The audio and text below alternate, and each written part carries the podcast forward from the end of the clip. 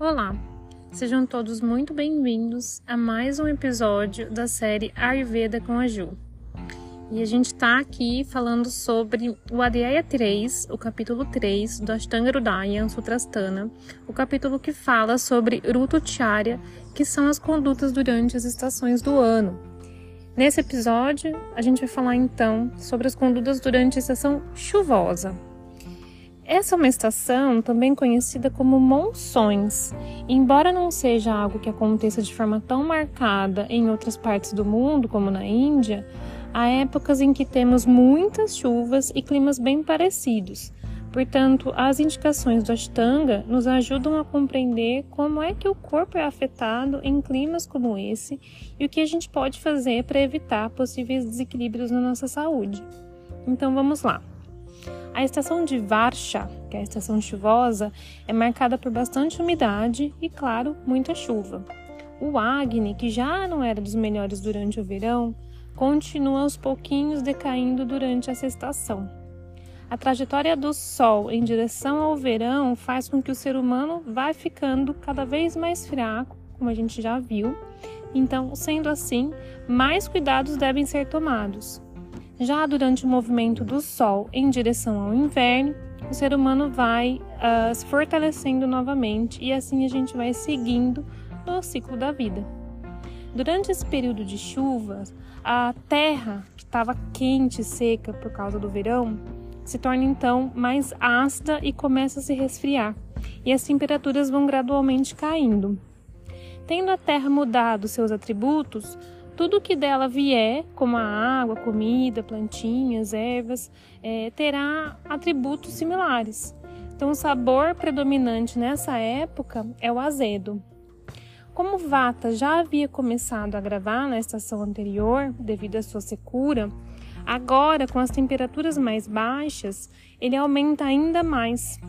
O calor do verão consegue dar uma segurada no Vata, para que ele não sofra tanto, né? Então ele, ele agrava, mas agrava pouco. Mas com a queda na temperatura, não tem jeito, ele explode. Com todas essas mudanças, os doxas tornam-se aumentados por causa das nuvens suspensas, espessas, cheias de água e pelo vento frio. A água, que se torna suja por causa das chuvas, e a terra quente azeda, junto com o poder digestivo mais habilitado, fazem com que os doxas se desequilibrem e desequilibrem uns aos outros. Portanto, temos aqui um cenário bastante propício para o aparecimento de doenças. Sendo assim, os procedimentos que devemos adotar para essa estação devem ser focados em manter o Agni forte e os doxas mais equilibrados possível. Por isso, nessa época, ela requer maior atenção à alimentação e ao nosso estilo de vida.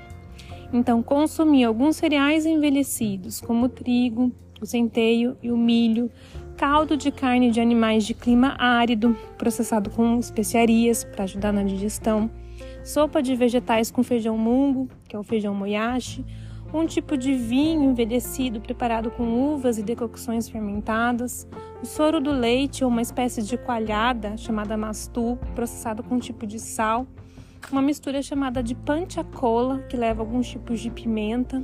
Tudo isso vai ajudar o Agni a ficar um pouco mais equilibrado durante esse período. A água de poços bem profundos ou da chuva deve ser consumida, mas tem que ser bem fervida. Os alimentos em dias com pouco sol e chuva forte devem ser de fácil digestão e predominantemente azedos, salgados, gordurosos e secos, misturados com mel. Nesse momento do ano, alguns procedimentos de panchakarma podem ser adotados e geralmente são mais executados, como o viretana, que é um procedimento de purgação, o Niruha Basti, que é um tipo de enema feito com decocto de algumas ervas e geralmente ele é feito em maior quantidade.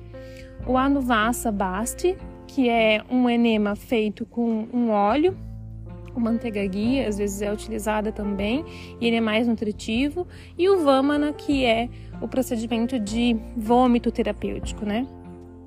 Alguns outros cuidados durante esse período devem ser observados. Então, não se deve caminhar em hipótese alguma descalço devido à sujeira das águas. As águas se tornam mais contaminadas com é, fezes, urina de bicho, ou pode ser ainda que a gente encontre alguns bichinhos, né? Então fica perigoso a gente caminhar por aí sem estar calçado. Beber água de rio também não é indicado. Consumir uma espécie de bebida feita com farinha de grãos com ghee, chamada udamanta. Dormir durante o dia é absolutamente contraindicado, vai acabar ainda mais com acne. Fazer muita atividade física e se expor ao sol. Uso de perfume e uma fumaça perfumada com algumas ervas para fumegar as roupas diariamente, para que a gente consiga eliminar aí das roupas uh, fungo, parasitas, por conta dessa umidade das chuvas e tudo mais, são indicados também. E por fim, se possível, procure sempre abrigo longe do contato das águas das chuvas. Na Índia, as casas são preparadas para essa estação. Então, elas já são construídas sobre uma espécie de degrau, uma elevação, e possuem um local superior que abriga as pessoas e o inferior que já é preparado para ser molhado durante esse período. Bom, então esse era o conteúdo que eu queria tratar com vocês nesse episódio. Espero ter agregado.